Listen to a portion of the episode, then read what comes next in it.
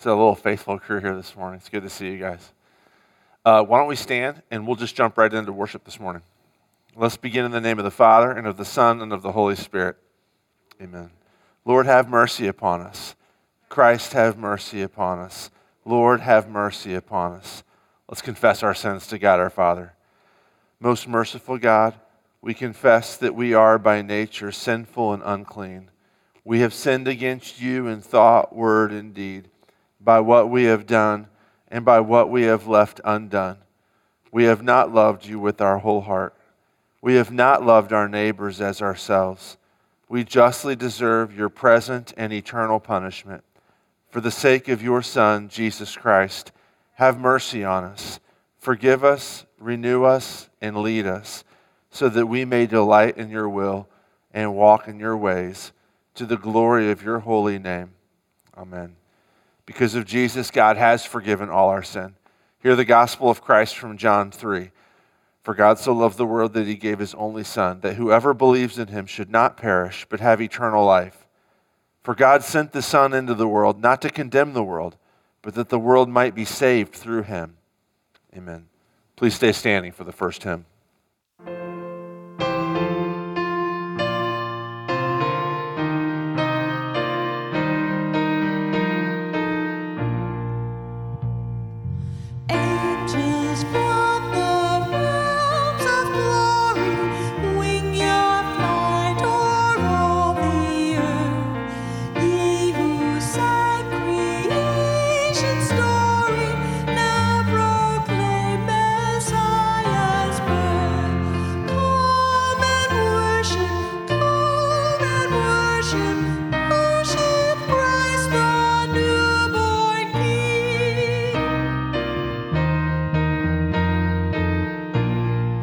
share.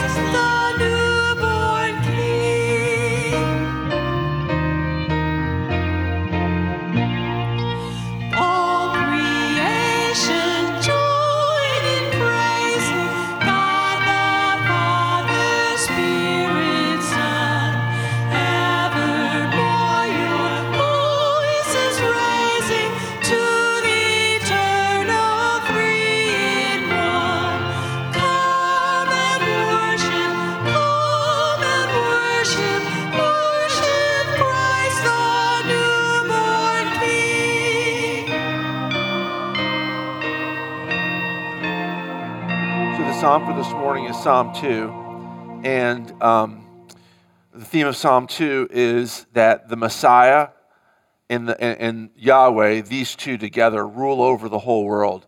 And all of the, uh, the leaders of the world conspire against uh, Yahweh and his Messiah. But they're, they're guaranteed to win. Messiah is guaranteed to win. Why do the nations rage and the peoples plot in vain?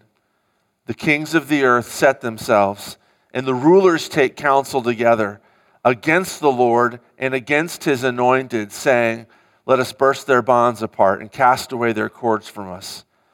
He who sits in the heavens laughs. The Lord holds them in derision. Then he will speak to them in his wrath and terrify them in his fury, saying, As for me, I have set my king on Zion, my holy hill. I will tell of the decree. The Lord said to me, You are my son.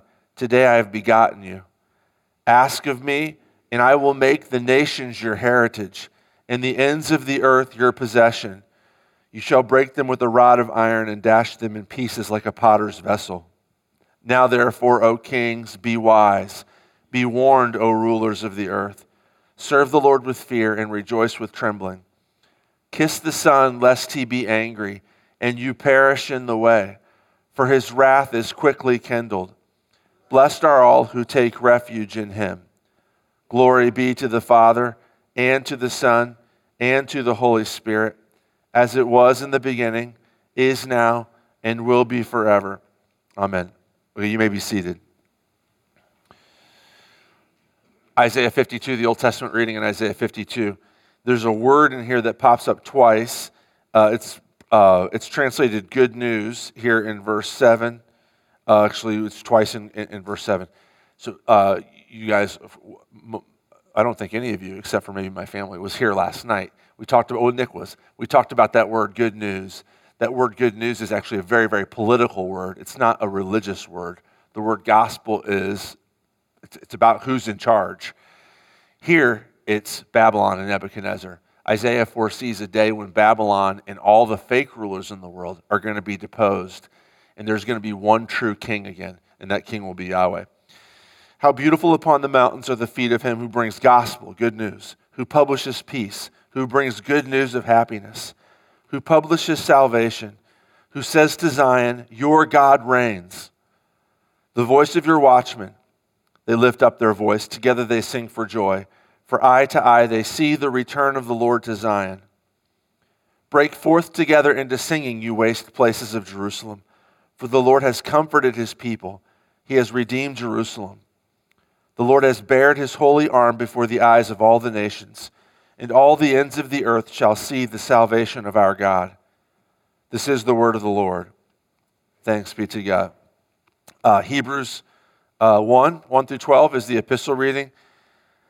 Long ago, at many times and in many ways, God spoke to our fathers by the prophets.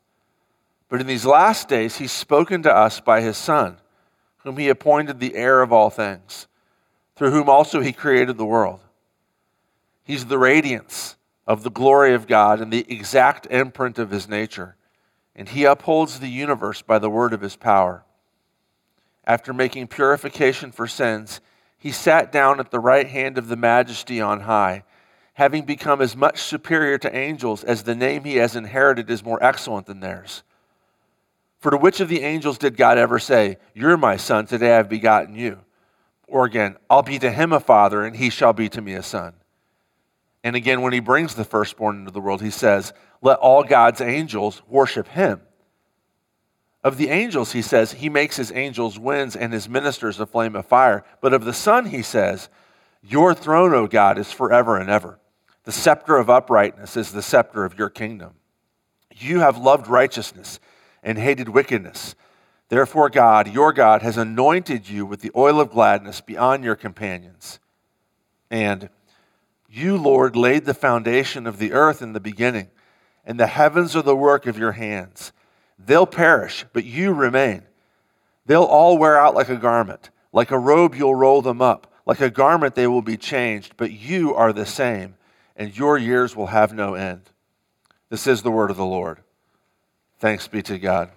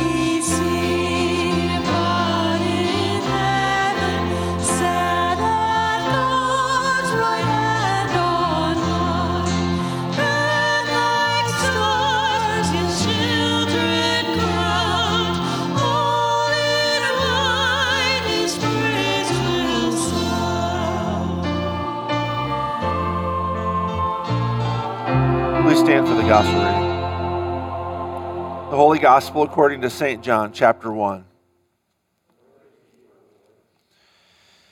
In the beginning was the Word, and the Word was with God, and the Word was God. He was in the beginning with God. All things were made through him, and without him was not anything made that was made. In him was life, and the life was the light of men. The light shines in the darkness, and the darkness has not overcome it. There was a man sent from God whose name was John. He came as a witness to bear witness about the light, that all might believe through him. He was not the light, but came to bear witness about the light. The true light, which gives light to everyone, was coming into the world. He was in the world, and the world was made through him, yet the world did not know him. He came to his own, and his own people did not receive him. But to all who did receive him, who believed in his name, he gave the right to become children of God who were born not of blood, nor of the will of the flesh, nor of the will of man, but of God. And the Word became flesh and dwelt among us, and we've seen his glory. Glory as of the only Son from the Father, full of grace and truth. John bore witness about him and cried out, This was he of whom I said, He who comes after me ranks before me, because he was before me. For from his fullness we have all received grace upon grace. For the law was given through Moses, grace and truth came through Jesus Christ. No one has ever seen God, the only God who is at the Father's side. He has made him known. This is the gospel of the Lord. You may be seated. So, in uh, the lectionary that all the churches use. You know, the, so uh, if you if you paid attention, we don't always uh, go with the lectionary, but we frequently do. And if you've been around a church that uses the lectionary long enough, you'll know that it changes from year to year. There are different readings that it focuses on each year. But on Christmas Day every year, the lectionary always goes to John 1. It's the, it's the reading every year. And for good reason, there's just t- tons of good stuff about Christmas in here. I mean, it's not a Christmas story, of course, like Luke 2 or Matthew 1 is. But there's a lot of stuff in here about the incarnation and um, how it fixes what's wrong with the world. There's a lot of description of what's broken. There's darkness, uh, there's death, there's lack of communication. And the Word, the life, the light comes into the world to fix that. So it's good, good Christmas stuff every year. And it, you could honestly, uh, you know, read it. Well, you could read it every day, and it's still not plummets depth, depths. But it is a great Christmas text. And I, I do like taking all those themes in mind. I do want to focus just on one verse this morning, just for a few minutes. The last verse in there. No one's ever seen God, the only God who is at the Father's side. He has made him known. And this verse kind of, it, the verse echoes back to verse 1, where the Word becomes flesh. The Word is with God, just like the, uh, Jesus here in verse 18 is in the Father's side, at the Father's side, uh, literally in the bosom of the Father, it says there in Greek.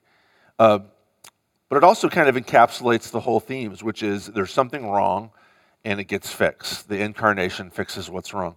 So just, just we're going to stick just with this verse this morning real quickly and think for a few minutes about the problem that the verse poses and then the solution and then the payout, the result. So the problem is, is that no one's ever seen God, right? That's the first line. No one has ever seen God. Uh, you can't see God, uh, and that makes it hard to believe in God because he's unseeable. Uh, no one has ever seen God. And there's something about us that, that struggles with that. You know, it's easier for us to believe the things that we can see. It's more difficult for us to believe the things that we can't see. This is a universal human problem. Here in the Gospel of John, uh, some of you will remember that uh, Thomas doesn't see Jesus the first time he's risen from the dead. And when his friends tell him Jesus rose from the dead, Thomas says to them, Unless I see, unless I see it, I can't believe it unless I see the nail prints in his side. Like it's hard to believe things that you don't see. Especially for you guys, though, for us. We live in a world where philosophical materialism is the way that almost all of us think, even as Christians. It's kind of our default mode on this side of the Enlightenment. The notion that the only real things that exist are the things that you can sense, the things that can be verifiable with the human senses. Um, the, the, we all think like this. The, there's a famous quote Actually, there's a bunch of different versions of this, which you probably you guys have probably heard this before.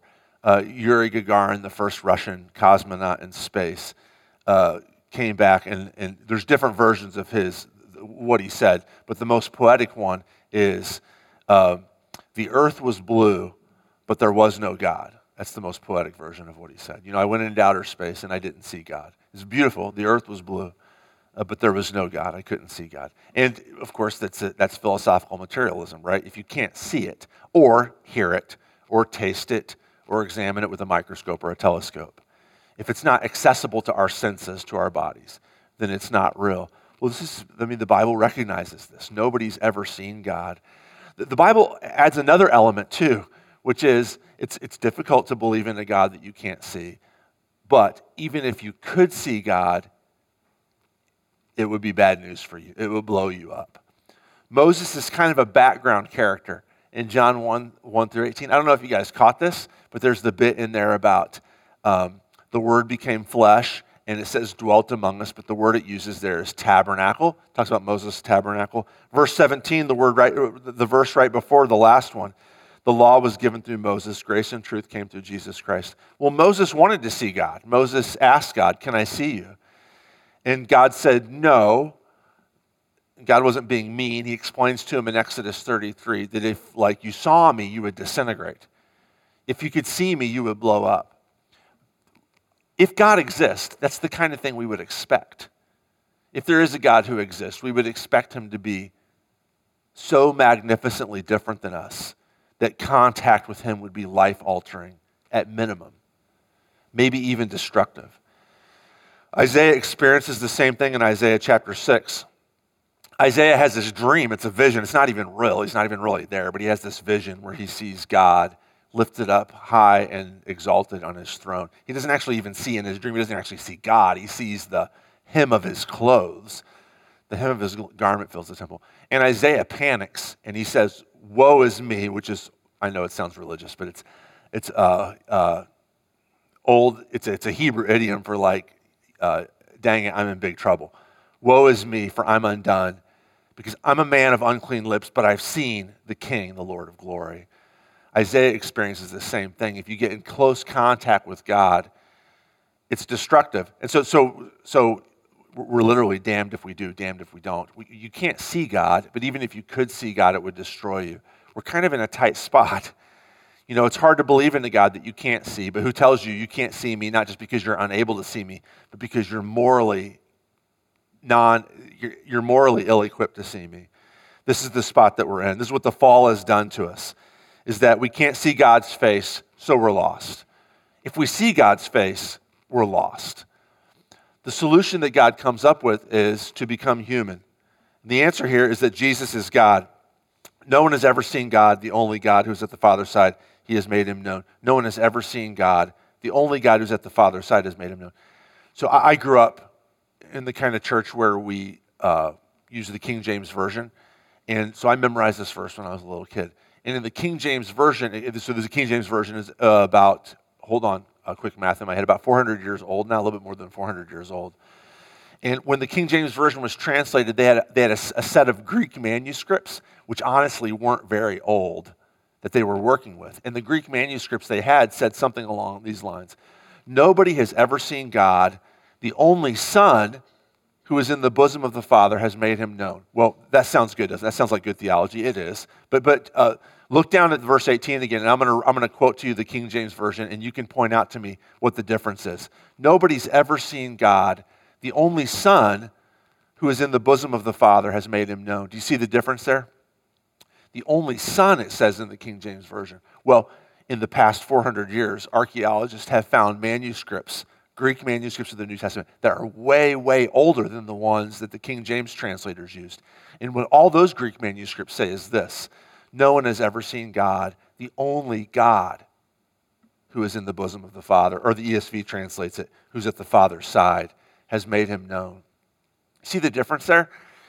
A, you can understand too why a scribe at some point would like say that that doesn't sound right. The only God, nobody's ever seen God. The only God it's just c- kind of clunky, right? It's, it makes more sense if, you, if nobody's ever seen God, but the Son has made him known. That makes sense, and it's true. But it's actually much, much stronger in the original, and the ESV captures that. No one's ever seen God, but the only God who is in the Father's side has made him known.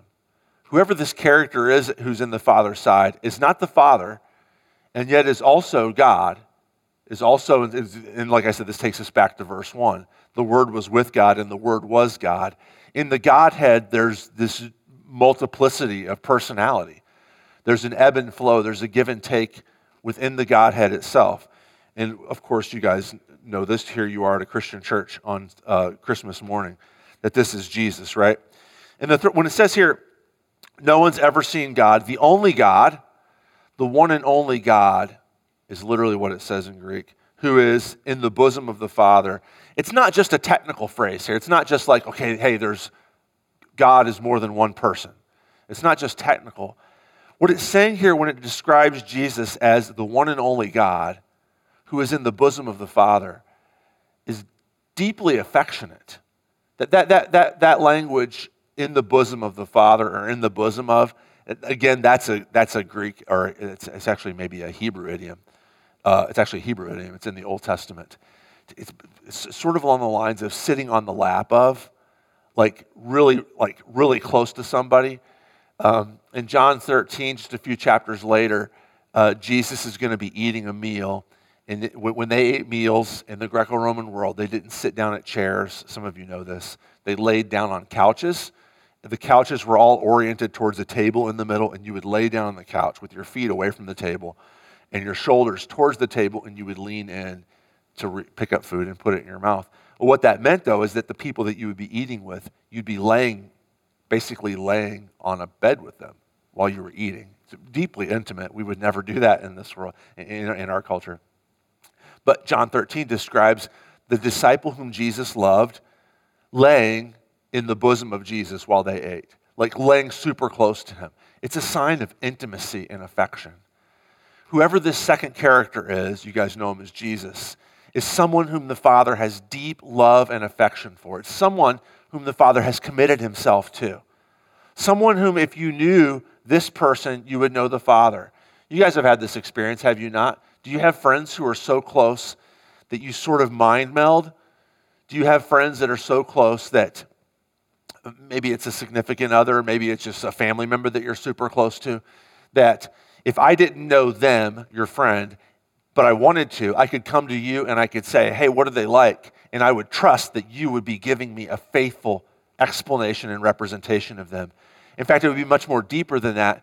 The closer, the, the, the closer you were, the, the more connected my connection with them would be via your connection.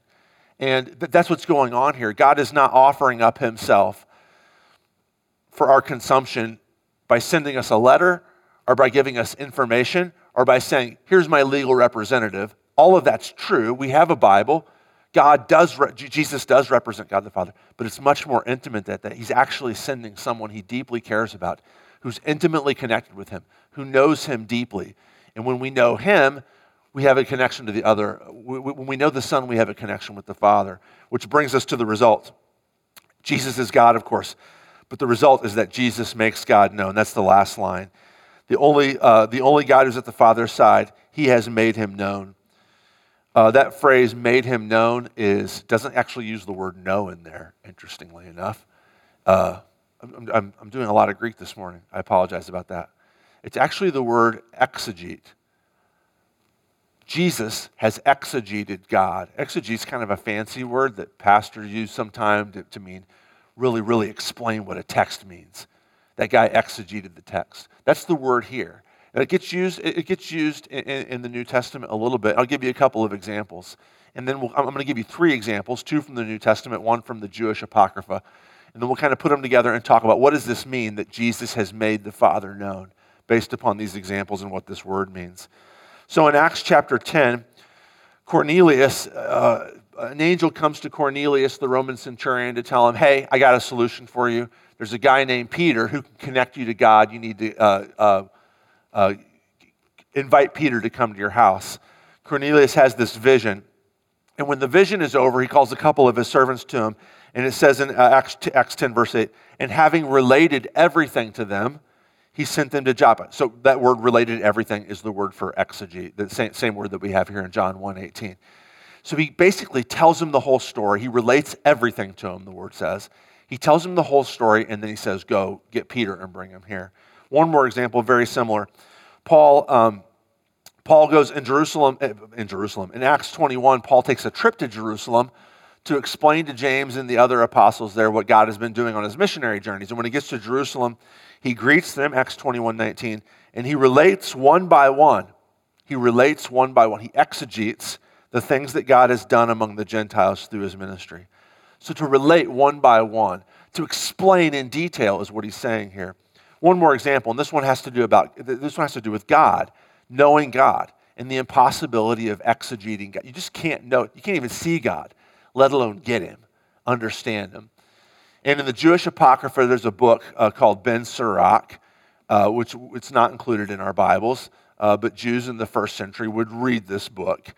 And in, the, in, in chapter 43 of Ben Sirach, the author of Ben Sirach is contemplating the unknowability of God. And he says this Glorify the Lord and exalt him as much as you can, for he surpasses even that. He surpasses our praise. When you exalt him, summon all your strength and do not grow weary, for you cannot praise him enough. Who has seen him and can exegete him. Nobody's seen God, Ben Sirach says. Nobody's seen him, nobody can exegete him. You can't see God, you can't explain God. That's a fact. Except for because of Christmas, now we can. John 1:18. Nobody's seen God, nobody's exegeted him. But the only God who's in the bosom of the Father has come from him and now exegetes him to us. Now, what does that mean, exegete? Just based upon the examples. Three things we can see here. First of all, it's telling a story. Cornelius tells his servants a story. Paul, when he shows up at Jerusalem, tells James a story. Here's, what, here's everything that, that's happened. Telling a story, not, not just giving lists of information, but telling a story. Second thing, he tells it completely. Paul, for instance, explicitly says he relates one by one. He exhaustively tells the story. He gives every detail of the story that's important. And then last, exegeting is telling a story in order to pull someone into the story. Telling somebody the story in order that they can agree with the story, or in order that they can participate in the story, in order that they can deeply understand the story so that they can be a partner in that story with you. So, when John 1:18 says that Jesus exegetes God, what it's saying is that Jesus comes from God to tell God's story, actually be an active member of God's story, to tell his story completely. What do you want to know about God? Everything there is to know about God, the only access we have to that is through Jesus. Jesus is going to make this explicit later on in the Gospel of John when he says, No one comes to the Father except through me. The Son reveals everything he has from the Father. And then lastly, Jesus tells us the story of God. Jesus lives the story of God in order to pull us into the story as well. The reason why Jesus exegetes God to us, the reason why Jesus gives God to us is because he wants us to pull us in to this grand narrative that God is writing, where there's this broken, messed up world that God is planning on fixing and making new again. Jesus exegetes that story to us. He exegetes the mission of God to us to pull us into it as well. Lots of times we have questions about God. You know, where's God at? I don't see God in my circumstances. Or I can't believe in God who would do X, Y, or Z. Or I can't believe in a God who I wouldn't see. Every single person wants to know God. Whether you don't feel like you want to know God right now, you might be angry at God. You might be apathetic. You might be agnostic or atheist. You might be a Christian who has significant doubts. You might be a Christian who has, maybe at this moment, minimal doubts. You're certainly not a Christian who has zero doubts. We talked about that several weeks ago. That person doesn't exist this side of glory. But wherever you're at, if you want God, go to Jesus. God gives himself to us in Jesus. He is the way, the truth, and the life. And that's what Christmas is about. All right, stand with me and we'll pray, and then we'll have communion together.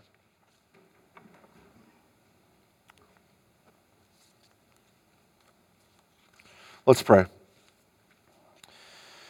Father, you reign over all the earth. We lift up our voices this morning and sing for joy to you in celebration of the incarnation of our Lord Jesus Christ.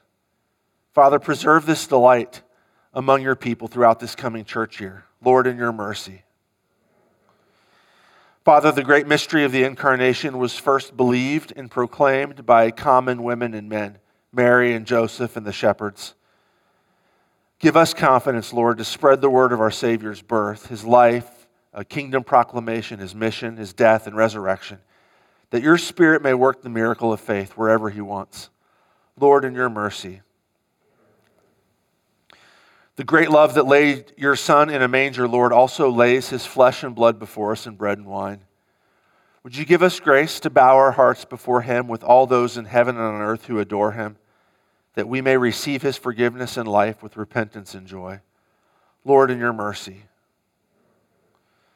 In the birth of your Son, you've called people from all times and places into the body of Christ, his church. We give you thanks this morning for all the believers who've gone before us, especially who've been with us during Christmases past and who are now uh, living with you. Give us a sure confidence in your promise of resurrection and eternal life. Bring us all together at last with them into your presence at the full coming of your kingdom. Lord, in your mercy. Hear us, O Lord, for the sake of your Son, the Word become flesh, the Savior of the nations, Jesus Christ, who lives and reigns with you in the Holy Spirit, always one God. Amen. Let's confess uh, our Christian faith with the words of the Nicene Creed. This is found in your bulletins. I believe in one God, the Father Almighty, maker of heaven and earth, and of all things visible and invisible, and in one Lord Jesus Christ the only begotten Son of God, begotten of his Father before all worlds, God of God, light of light, very God of very God, begotten, not made, being of one substance with the Father, by whom all things were made, who for us men and for our salvation came down from heaven and was incarnate by the Holy Spirit of the Virgin Mary and was made man and was crucified also for us under Pontius Pilate. He suffered and was buried. And the third day he rose again, according to the Scriptures, and ascended into heaven, and sits at the right hand of the Father. And he will come again with glory to judge both the living and the dead, whose kingdom will have no end. And I believe in the Holy Spirit, the Lord and giver of life, who proceeds from the Father and the Son, who with the Father and the Son together is worshiped and glorified, who spoke by the prophets. And I believe in one holy Christian and apostolic church I acknowledge one baptism for the remission of sins, and I look for the resurrection of the dead and the life of the world to come. Amen. Now let's pray together in Jesus' name the prayer that he taught us. Our Father, who art in heaven, hallowed be thy name. Thy kingdom come, thy will be done, on earth as it is in heaven. Give us this day our daily bread, and forgive us our trespasses as we forgive those who trespass against us. And lead us not into temptation, but deliver us from evil. For thine is the kingdom, and the power, and the glory, forever and ever. Amen. Our Lord Jesus Christ, on the night that he was betrayed, took bread, and when he had given thanks, he broke it and gave it to his disciples and said, Take and eat. This is my body given for you. Do this in remembrance of me. In the same way, he also took the cup after supper, and when he had given thanks, he gave it to them, saying, Drink of it, all of you. This cup is the new covenant in my blood, shed for you for the forgiveness of all your sins. Do this as often as you drink it in remembrance of me. The peace of the Lord be with you always. Amen. Why don't we, if you're going to have communion this morning, why don't we all come forward? We'll, we'll all fit around the rail.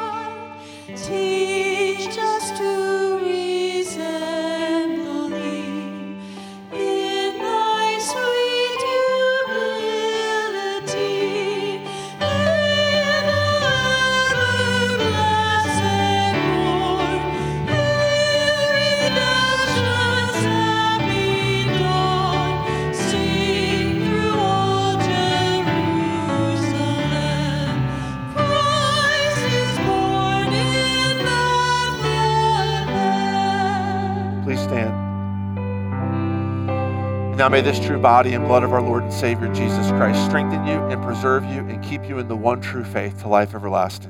Depart in Christ's peace. Amen. Lord, now let your servant depart in peace according to your word. For my eyes have seen your salvation, which you have prepared before the face of all people, to be a light to lighten the Gentiles, and to be the glory of your people Israel. Glory be to the Father, and to the Son, and to the Holy Spirit, as it was in the beginning, is now, and will be forever. Amen.